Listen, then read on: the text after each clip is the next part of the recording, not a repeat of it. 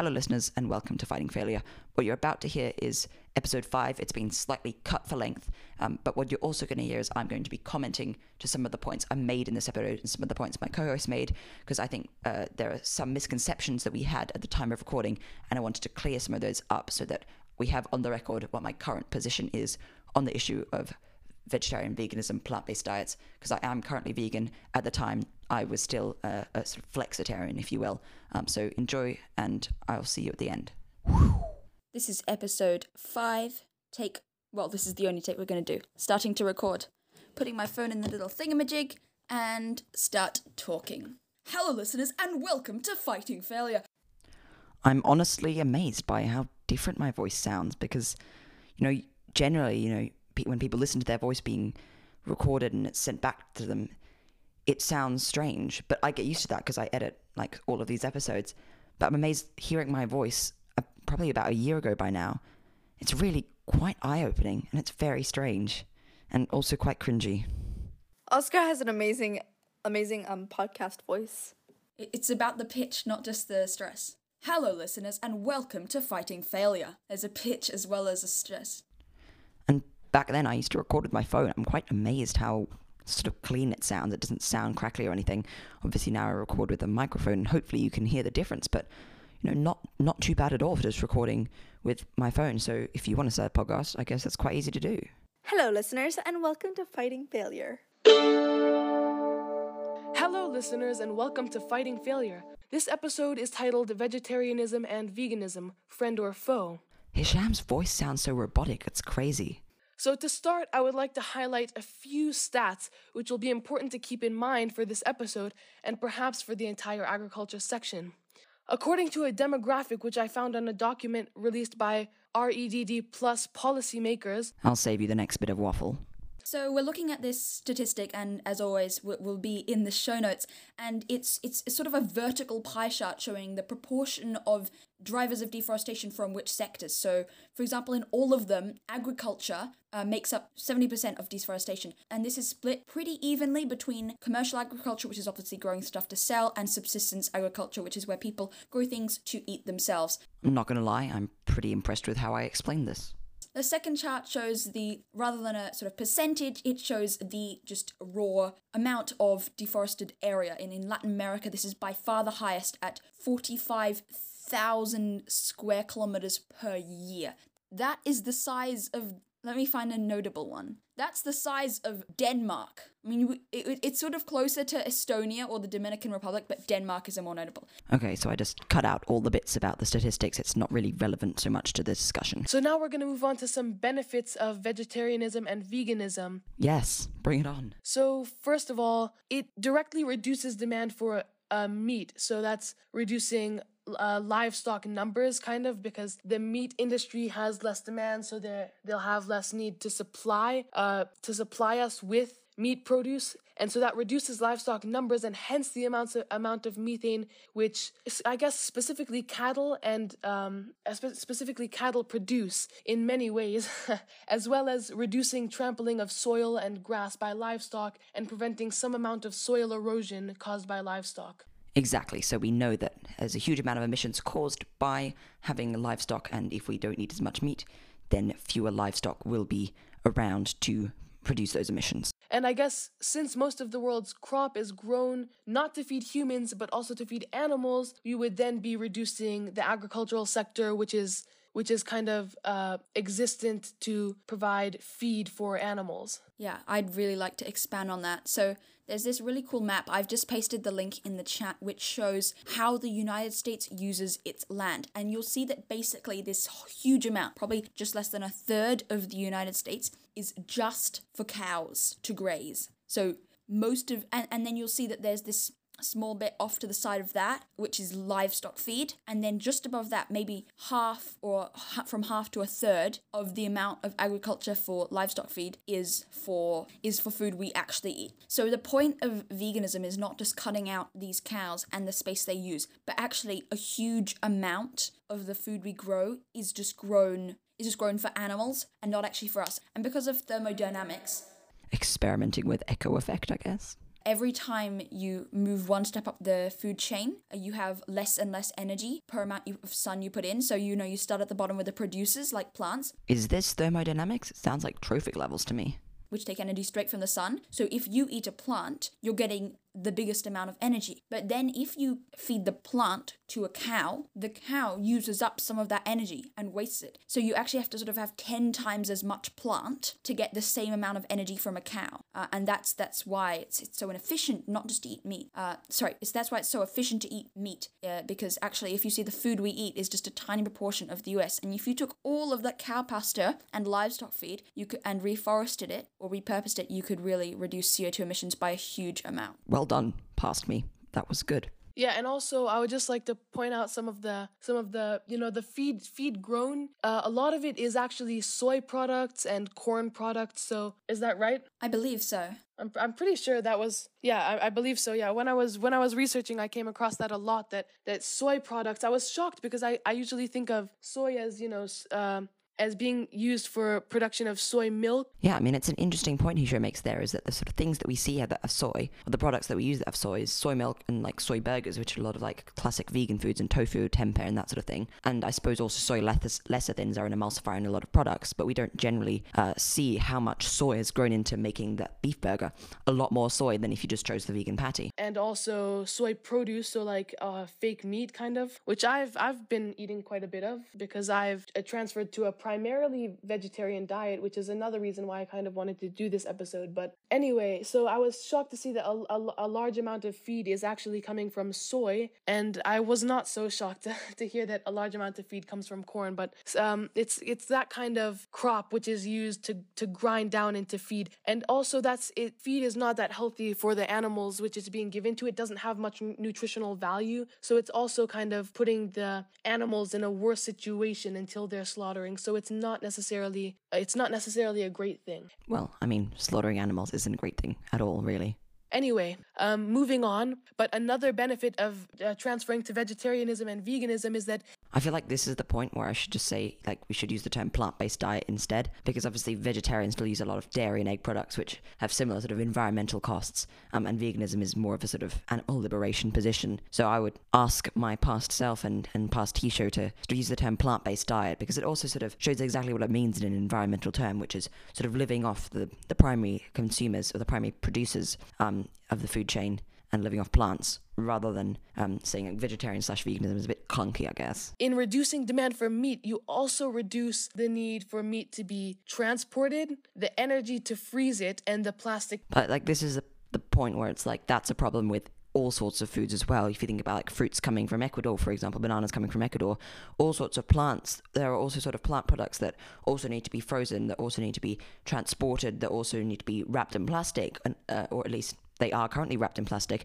but they still have a far smaller sort of environmental cost. And so I don't think this is necessarily a thing against meat. The thing against meat is the huge production carbon cost. And I think transport costs are always overstated in relation to food when they really make up about 10% on average of the carbon cost of any food product. to wrap it. So that's a that's a uh, that's a lot of uh, reduce for demand in in those sectors. Anyway, moving on to the problems now.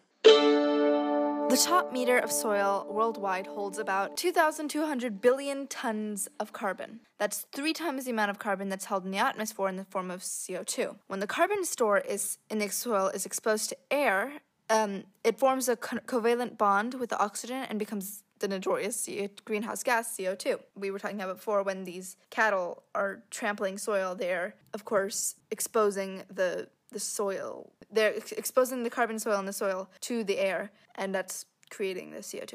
That's I was just gonna say that that's that's a significant thing to remember because um, it's tillage I was just thinking that. which is the the which is the up overturning of soil to pro- to to plant crops. I guess the soil also uh, loses fertility, so it's not only it's not only kind of forming carbon dioxide into the atmosphere, but it's also reducing the soil's capacity to store carbon in the future. Um, and this makes it even harder to grow plants and crops in the future in future years, and that causes that will slowly cause the agriculture industry to to to decline because it in you know in the coming years it's going to become um, far harder to to plant crops because of the lack of soil fertility. And I, for now, I think we're going to move on to the importing of fruits and veg.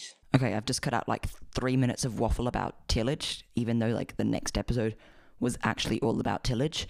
Um, and now we're moving into something of a more juicy topic that needs to be debunked. As mentioned in our episode on global supply chains, demand often leads. Um, in this case, the demand for vegetables and fruits that are that are either exotic or hard to grow locally during during winter are shipped to wherever they're in demand. So I don't know, mangoes, strawberries, berries in general. I, I know that like in places like Malawi and even in Delhi sometimes it's hard to find berries um, I mean, even in England, you can generally only get frozen berries in the winter.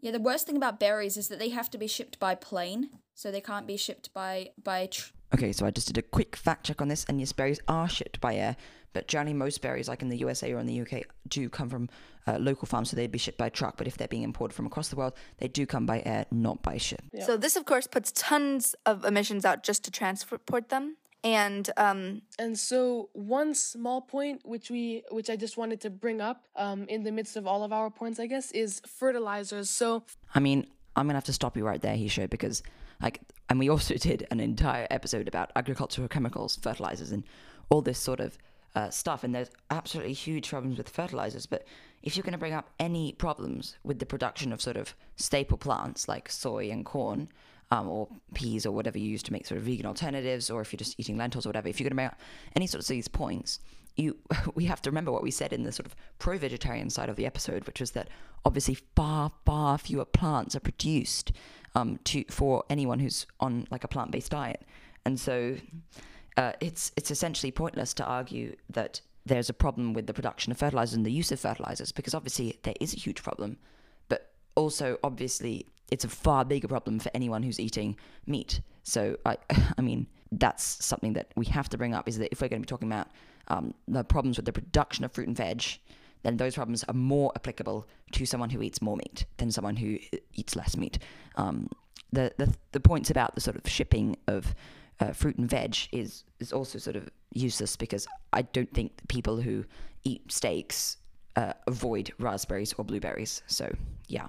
Fertilizers, um, so manure and other forms of fertilizers, put out large amounts of methane because of decomposition, and they also put out nitrous oxide and CO2, which are all greenhouse gases, and so those are some main contributors of uh, global warming. So I guess that is part of the problem with agriculture is that the use of fertilizer, and so it's I guess it's not then just that cows that cattle, I guess, um, produce methane by burping, but also through their manure. And so, in, in using manure for fertilizer, what is actually happening is that we're putting out more um, we're putting out more uh, GHGs, greenhouse gases, and so that's. So I think there are actually some sort of renewable energy providers that use manure to create either like a sort of natural gas biofuel or just to burn it to get the energy from that rather than letting it decompose into methane on the fields. Moving on. Deforestation to create cropland not only releases huge amounts of carbon dioxide and reduces the amount of carbon dioxide that can be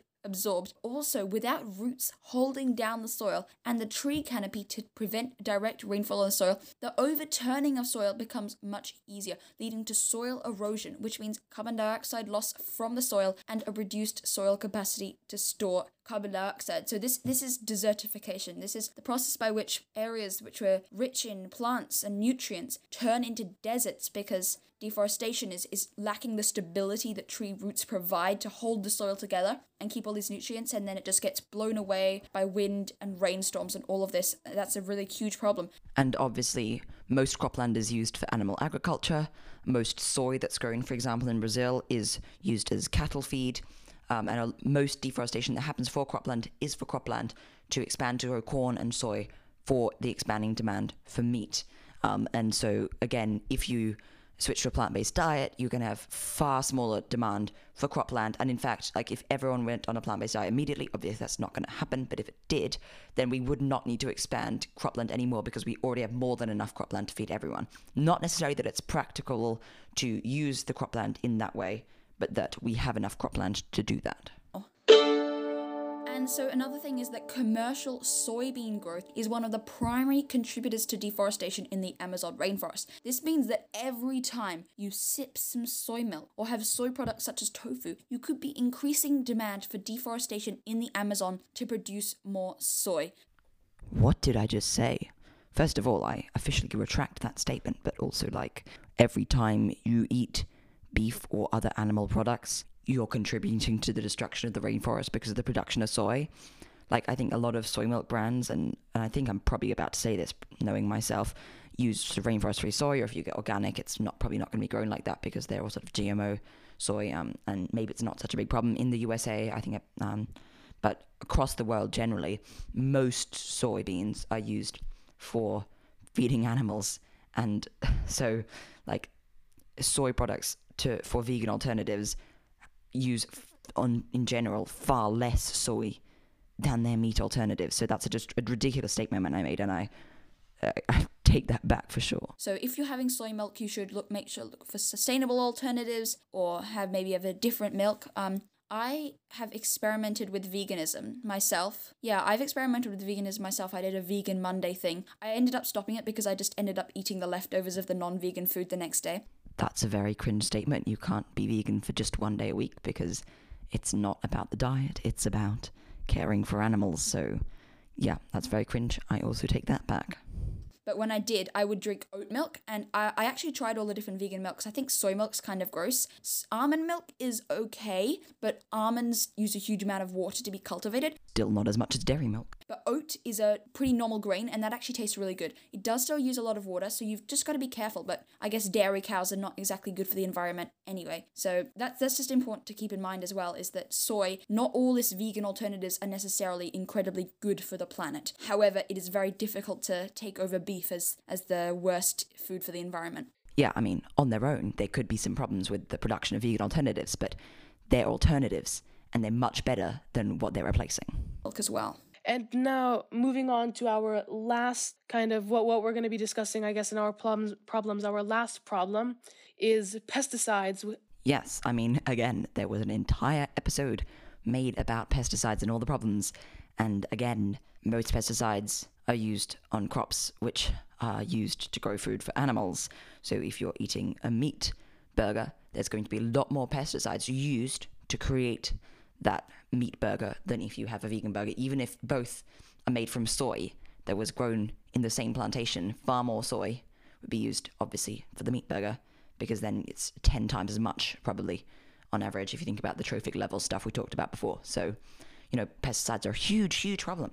But they're not a problem with vegan alternatives, they're a problem with agriculture as a whole and uh, eating a meat based diet or a diet in which you consume a lot of meat obviously has a far larger use of pesticide crops than if you don't. Um, and pesticides, alike tilling, reduce soil fertility and cause the release of soil carbon. And moreover, pesticides can directly affect animals that we, the animals that we share our planet with. The cognitive dissonance here is outstanding. However, all of this will be covered in detail in our episodes on pesticides coming soon, and I'm pretty sure that we're going to cover uh, cover this in our conservation section and kind of how pesticides affect animals. So, and my one of my favorite kind of solutions is permaculture because it, it there are many it well basically permaculture is a method of sustainable farming and it involves many concepts to reduce many of the things mentioned in our problem section. I'm just going to cut the rest of this section out. You can go back to the original episode to listen to it. So, continuing on, um, the use of renewables and sustainable sources can be used to reduce consumption of electricity and crucial resources such as water. So, some examples of sustainable water are natural. S- natural springs, underground water, or, or a very small amount of water diversion from a river or stream to water crops during the day. An example of sustainable energy sources are solar installations. Also, so another concept is the is the reusal of materials to build the necessary structures for crop harvests and for if, if you're kind of doing a lodging i guess you can also um, reuse like corn stalks for example to um, to create accommodation and this was really cool because i actually at christmas um, around Christmas time, just before Christmas this year, um, we did this little road trip in Malawi, and um, I guess on our way back from Nyika, we did this stay at at this permaculture lodge, and they were actually sourcing. So to they had like we stayed in cob house, and it was made of mud and corn cobs, which was very interesting, but it was very effective and it it actually stayed cool inside and it was pretty nice. So That's cool. um, so I guess that sustainable sourcing and reusal of materials is is a crucial part of permaculture. It's like the um the what they're called plastic bricks, the ones where you take a plastic bottle and then Yeah, it is. And they also had a they also had a house with that in the structure. Um, that might have also they might have also had some of those within Cob House, and, and they they would make them like when you'd come if you had any plastic waste in your car, you could give it to them, and they'd start stuff. They'd finish stuffing this these huge, heavy, dense bricks of plastic, and they'd also use that to kind of build their structures. And they didn't actually use much plastic um, because they they grew all of their they grew all of their um, crops using permaculture in their own garden on a mountainside, which is very interesting because usually when you think of cropland, you think of this flat. flat kind of um, plain land. So um, and they did a very good job of it. So anyway, that's something to keep in mind. I was going to cut that, but that was actually a very interesting discussion. Don't know how related it is to the topic, but yeah, nice. So, another big part of permaculture or another common practice with permaculture is the reasonable coexistence of trees and crops. For example, trees can assist in crop growth by providing nitrogen, which we've talked about is very important for plants, to the soil, preventing direct rainfall on crops, which we talked about again with the sort of Amazon canopy, leaf fall resulting in natural fertilizer, so rather than you know buying fertilizer, and more, while still leaving enough open space for sunlight to reach the crops beneath. This this is a method of agroforestry. So what's really interesting about this is that it's sort of how nature intended is that you've got the the symbiotic relationship between trees and plants and lots of different plant organisms all living in the same place, coexisting and benefiting each other, providing shade, providing nitrogen. All of this is what makes a healthy ecosystem. And our current system of farming where we just have one crop planted on its own is really not as sustainable and that's why we have to use so much fertilizer. But if you have this agroforestry and this combination of different plants in the same place, it is so beneficial and it, it just saves you a lot of money and it's, it's really quite amazing. I can't articulate it. Another method of agroforestry is the planting of a fruit bearing forest that holds down the soil and prevents soil erosion, absorbing CO2 and providing the farmer with a sustainable income and buyers with good local fruit. And actually, I'm, me and Oscar discovered this form of agroforestry. So my dad kind of worked here in Malawi with the other form of the other form of agroforestry, which we just mentioned prior to this. But this form of agroforestry we kind of discovered through um, Kiss the Ground, and we I actually I know the singer um, Jason Mraz. He's pretty famous, and he he's an agroforester. He's a, he's an agroforester as well, which is very interesting. And he has this huge forest of fruits, and he grows stuff. He grows like lemons and limes, and he grows um, pears, apples. I I'm I might be mistaken, but like cherries and so he has all these fruits and they come in at different times during um summer. So he he has kind of this income throughout the summer. So like once um kind of whatever pear season passes, then he has income from whatever crop comes next. So I found that pretty interesting. Yeah, and I think, as, as you said, what's important to remember with this sort of agroforestry is it means you can get a harvest all year round rather than tilling a harvest. And if your harvest goes wrong and, and you're just harvesting one type of one type of crop, then you're sort of screwed for the next year until the next harvest. But if you've got agroforestry, you've got a constant stream of different harvests, and that's that's really beneficial. Yeah, I mean, production of minimal waste is a really important one um, because this permaculture again is is all about sustainability. Uh, there's there's the production of minimal waste. It, it produces very little. Okay, I'm going to cut that out. That's stupid. What's great because it produces little waste. Yeah. I kept that in because that was actually quite funny. We need to stand up to big companies that do not use sustainably sourced ingredients through social media and demand change. It doesn't matter how we do this through boycotting. I know he show's been going without Nutella. Um, ho- however you do it, we need to stand up. We need to act as a group of consumers to stand up to these heartless companies who are who are destroying the environment just for their profit.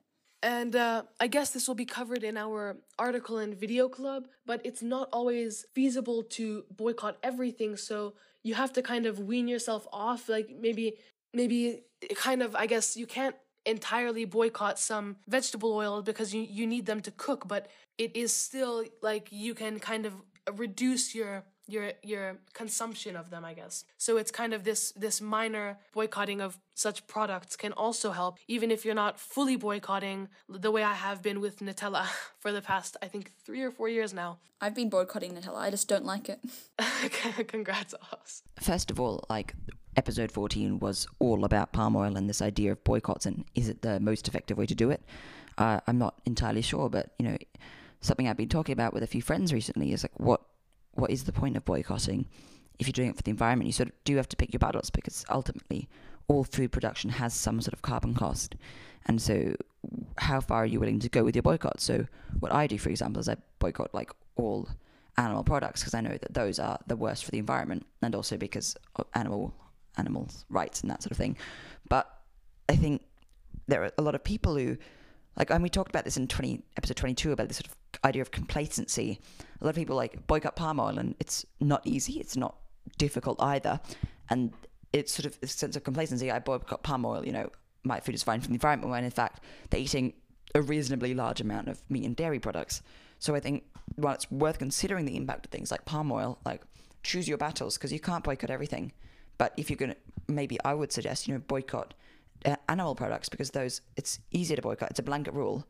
Uh, there's a lot of alternatives available, and then like that's an absolutely huge reduction in the carbon production cost of your food, um, and then you you sort of go on from there with that sort of a, that's sort of the baseline of uh, how your food production affects the environment.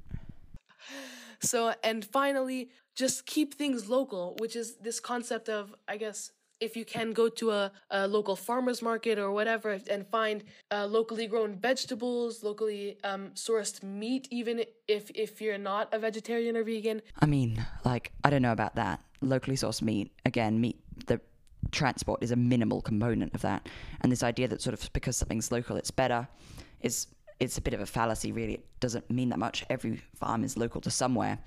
Um, and I would definitely say, you know, if you can go to the farmer's market and choose vegetables, but not everyone can do that. Not everyone has the time. Not everyone has the money to do that. And what I would suggest instead, and so the way Shem said, if, if you're not a vegetarian or vegan, I would suggest that people do adopt a plant-based diet for the environment. And and really, what you should do rather than, or not necessarily what you should do, but what I would suggest to do is that rather than spending a lot of your time and money trying to get locally grown veg at a farmer's market, choose uh, plant-based options um, instead of meat options even if that's just at the supermarket, because that will have a really big impact and it's not too difficult to do. But keep keeping things local also reduces the the need to transport things, the need to, um, I, I guess use GMOs to help things. That doesn't really make that much sense because each GMO farm is local to someone. Um, but I guess if you're in a country like the UK, British green produce is unlikely to have GMO. Whereas if you're in the US, US green produce is likely to have GMO. That's an easy thing which all of you listeners can do. And another easy thing to do is to swap meat meals for plant based ones. You can use like plant based mince or swap stuff out for lentils, or if you're going out, just choose a, a plant based meal instead of a, a meat based one, or if you have some sort of catered option, you know, like if you're school uh, lunch hall or something like that, then you can also choose the plant based option there. And so, a lot of times, it's very easy to make these sort of swaps to a far less carbon intensive food stock. Um, and that's something I would recommend doing. Of course, uh, keeping things local and eating plant based is not mutually exclusive. The best option is, I guess, to have local plant based food. But I think the easier thing to do is to switch to plant based rather than trying to get everything locally. So I recommend that highly if you're not already doing it, like many of us are. Hello, Monty. What are you doing there? Oscar's dog just came. Monty? Hello? Where are you gone? Oscar's beloved little pug. And now we are going to move on to the article and video club. If you've listened to any recent episodes, you'll know that we discontinued this quite a while ago. And first of all, it's like a very strange name, like the article and video club, like where, like it's not a book club. Like a book club, like makes sense, but we're already on a podcast together, and we then we start article and video club. It's it's a bit clunky, and I'm glad we removed it because um, it sort of started with my section. I started it, and then I don't know if I intended it for it to be every episode, but it sort of did turn out that way. Um, but yeah, I'm I'm glad we stopped doing that. It really wasn't that useful. I think the inspiration for the article and video club came from the Cortex Book Club, but that was sort of where they do an entire episode about an actual book, and I think I adapted it in a very very bad way. But anyway, let's have a listen. So first, first things, uh, first things first. We have this, we have this YouTube video which I found by Greenpeace. Uh, UK, I think Greenpeace.uk or Greenpeace UK. Anyway, basically what, what they were talking about is how how to boycott, how to kind of prevent the consumption of palm oil. And I found this pretty interesting. So so what the it was this very interesting video on on how to reduce, how to kind of demand a change in how to demand a change in, in the way in the ingredients that these big companies use like palm oil so basically palm oil is the most efficient oil and it gives it, it give giving the most uh, giving the most produce in the smallest amount of land. But the problem is that it's grown by cutting down rainforests, such as you know um, in in Borneo, uh, Indonesia, and so and that that harms um, ecosystems greatly, and it's it's it's devastating also because in in the chopping of trees. I guess palm trees, you might think, oh, it's just replacing trees with more trees, so what's the problem? But palm trees are not very good at producing um, oxygen, and and they're um, however these these rainforests are. So, and I guess it's also about the biodiversity and habitats and the huge diversity of plants in a rainforest. And yeah, so like orangutans can't survive. Orangutans can't survive on it, with with in a palm in a palm tree forest and and they also you know they they need the the natural fruit of their habitat so they they can't eat palm the, the palm fruit. So it, it's it yeah definitely harms the ecosystem so as always we've got this sort of cognitive dissonance about caring so much for orangutans but also not really caring too much about like farmed animals. Um, simply boycotting and attempting to switch generally won't solve the problem, even though it will kind of reduce the problem kind of because it, in reducing the demand you reduce the supply. Um, wilmar is the biggest trader of dirty palm oil. So an example of something that you could do is to expose brands such as uh, such as wilmar to protect the forest. So through social media and uh, publicly you know maybe create a poster and put it up in your school. And moving on i also found this interesting bbc article um, titled why the vegan diet is not always green. Well i mean first red flag here is that veganism isn't a diet, it's a lifestyle. Veganism is often uh, is often thought of as much better for the environment, ve- veganism and vegetarianism for that matter. Yes, plant based diets do have excellent environmental benefits.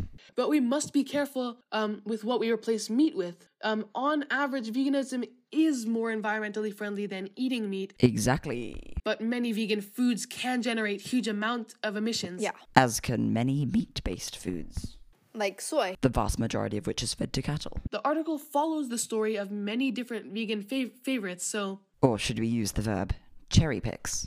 Fruit and veg that are transported by air can create more greenhouse gas emissions than poultry. And They've chosen the least carbon intensive form of meat. So and also like who replaces fruit and veg with chicken? There's often this divide about, you know, meat is bad and veg is good. And to be fair, pork, beef, it's all those are really bad. But poultry, being quite small scale, can be it's still still bad for the environment, but it's not nearly as bad as beef. And so then once you're bringing into the factor that you might have poultry sourced locally, I take that back. That's not correct. But you're having your fruit and veg flown in from the other side of the world, that transportation emissions can actually mean that some fruit and veg, if it's transported from far away, um, will create more, much more greenhouse gas emissions. Um, but I, I'm guessing most people that eat poultry are also eating fruit and veg that are flown in from abroad. It's this idea that it's sort of, you know, you eat fruit and veg or you eat poultry, but I think it's not really that sort of clear cut. So we mentioned raspberries and blueberries because they're so delicate, they have to be flown in by plane.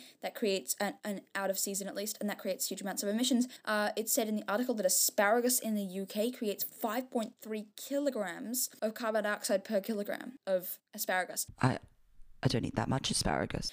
There's also problems like such as fertilizers that are being used in growing these plants that we've mentioned before, and we'll probably be talking about that a lot in this agriculture section. Is the fertilizers that are sort of destroying the soil? They're not sustainable. It's it's a bit like a drug that you need more and more to achieve the same amount of plant growth. Hundred percent true. hundred percent more applicable to meat based diets. Uh, there's also the big problem of water. So, avocados use a huge amount of water. When they're grown in California, they require a bathtub of water every day. Yeah, I mean, people have brought up avocados a lot when I've talked to people about this sort of thing.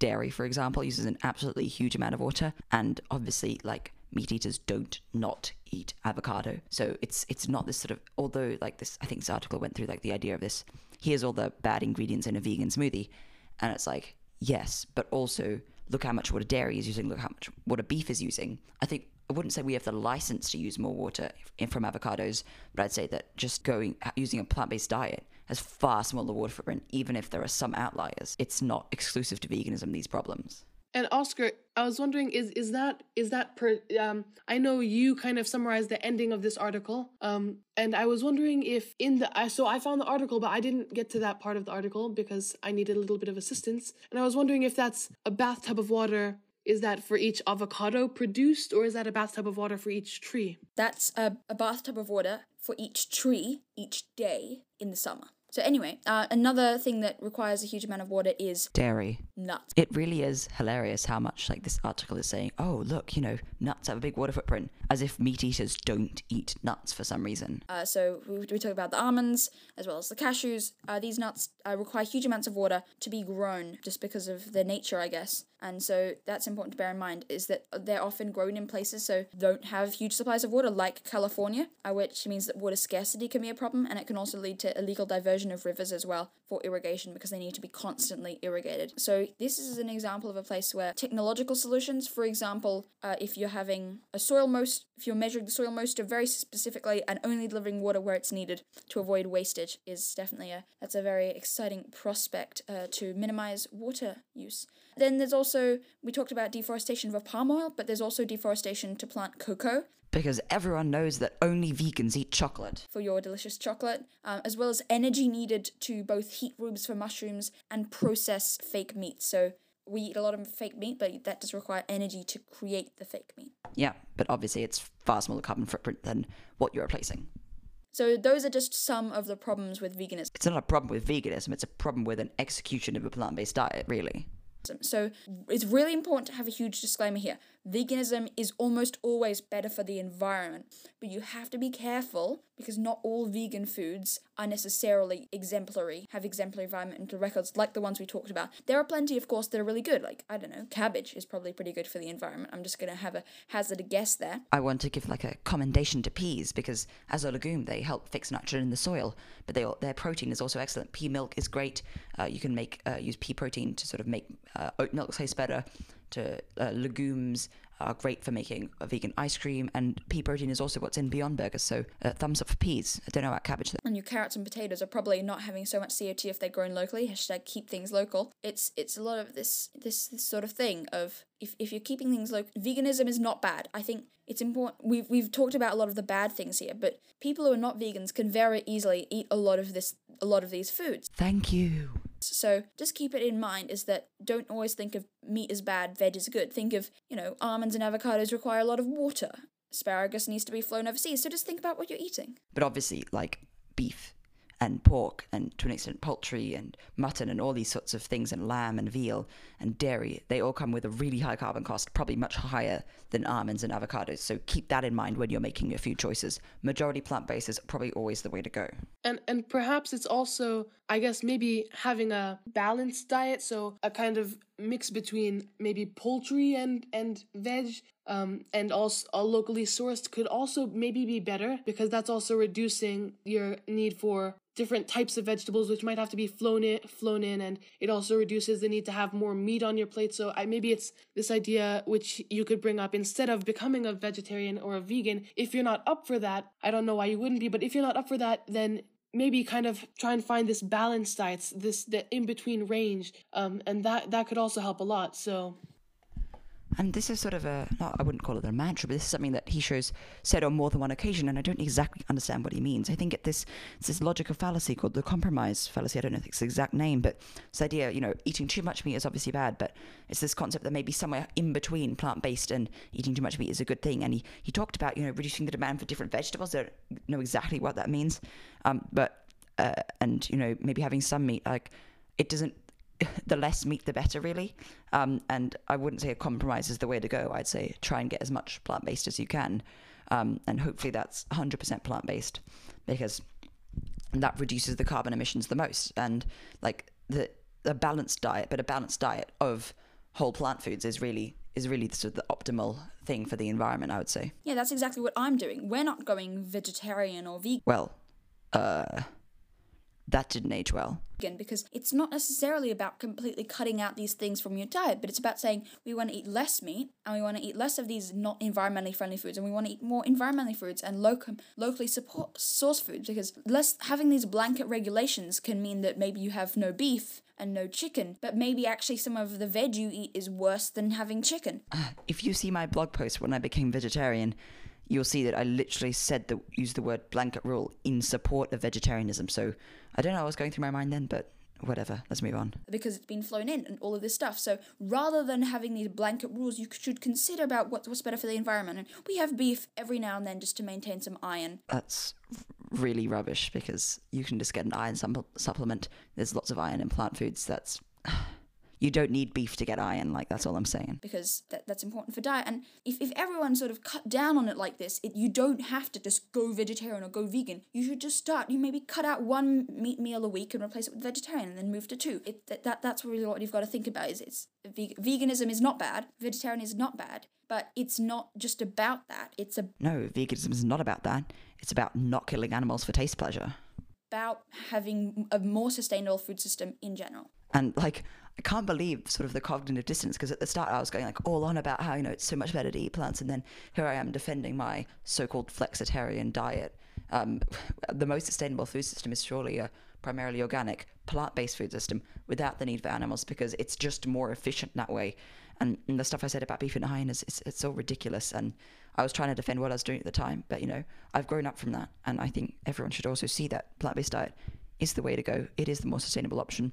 Flexitarianism is, you know, it's not necessarily the best. This it's a compromise fallacy. We think, oh, because somewhere in the middle it must be good. It's just not really. Yeah, and we've talked about this before. Like, not everything is gonna be the silver bullet. Vegetarianism and veganism are they're not the silver silver bullet, not by a long way. They're not gonna help solve all your agricultural problems and that kind of thing. Yeah, I mean they're not the silver bullet, but I think they will go, or at least veganism will go a long way, and plant-based diets will go a long way to hugely, hugely cut down on agriculture emissions and land usage. And also, there's a huge number of other problems that are not so environmentally related, like um, if you think about zoonotic diseases are often caused by keeping animals in captivity, and also generally sort of animal welfare issues and animal rights issues are.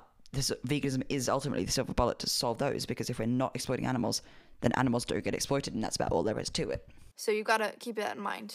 I definitely agree with that. I definitely agree with that, Sandhya, and I think that um, I think that if you're just a vegetarian or just a vegan, you are you you can say that you're doing your part in helping the planet, and you definitely are. But there's always more that you can do. So maybe maybe it's becoming a vegetarian or a partial vegetarian and getting an electric vehicle. Yeah, I mean, this is really what we talked about in episode 22 is that, of course, you know, a plant based diet is one of the biggest things you can do. It doesn't mean you should stop there. It doesn't mean you should become complacent.